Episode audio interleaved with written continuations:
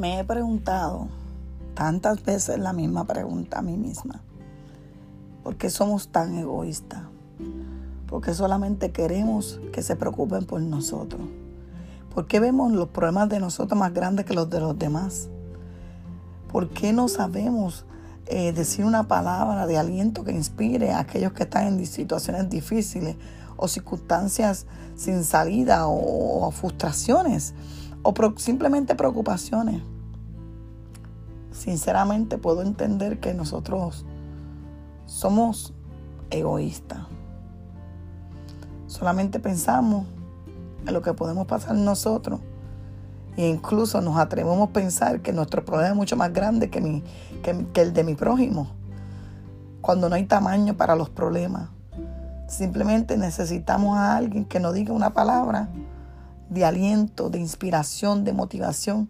Y qué mejor que alguien te diga un versículo de la palabra de Dios para que levante esos ánimos y uno pueda entender que todavía hay esperanza, que Dios está en perfecto control, que las cosas pasan con un propósito y que todo lo que nos pasa nos debe de provocar acercarnos más a Dios y podernos meditar ¿Estoy haciendo yo las cosas que a mí me gustaría que me hicieran?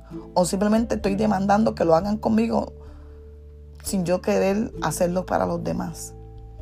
Pues eso es ser egocéntrico, eso es ser egoísta. Eso no es haber conocido el amor de Dios.